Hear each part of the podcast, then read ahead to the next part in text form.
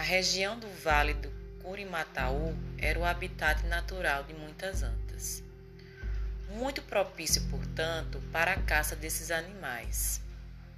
Contava-se que havia por aí uma delas que dizia possuir um espírito maligno que assombrava os moradores.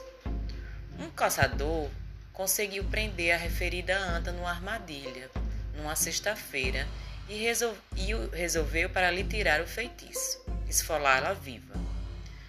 Mas assim que recebeu o primeiro golpe, o animal deu um pulo enorme, deixando a pele nas mãos do caçador e embrenhou-se, assim esfolada, mata dentro, assumindo assim a forma de um animal feroz e fantástico.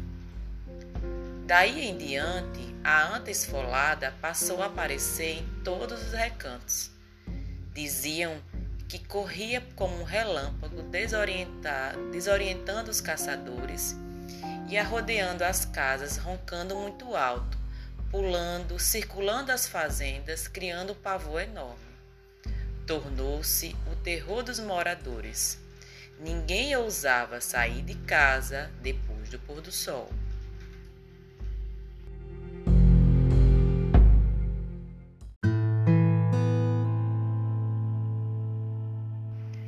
Lendas do folclore potiguar.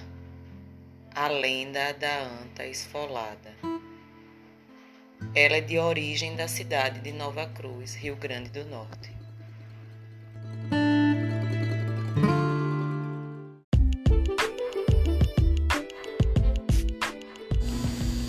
Um, dois, três, testando, gravando. Um, dois, três. Ai, terminou aqui.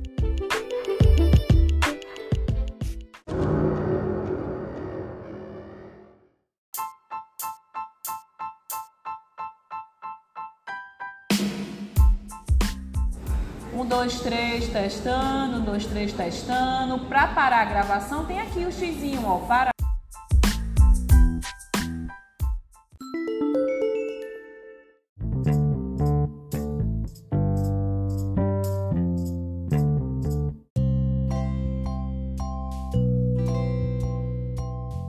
o áudio, né? Eu vou lá, um, dois, três, testando, um, dois, três, testando.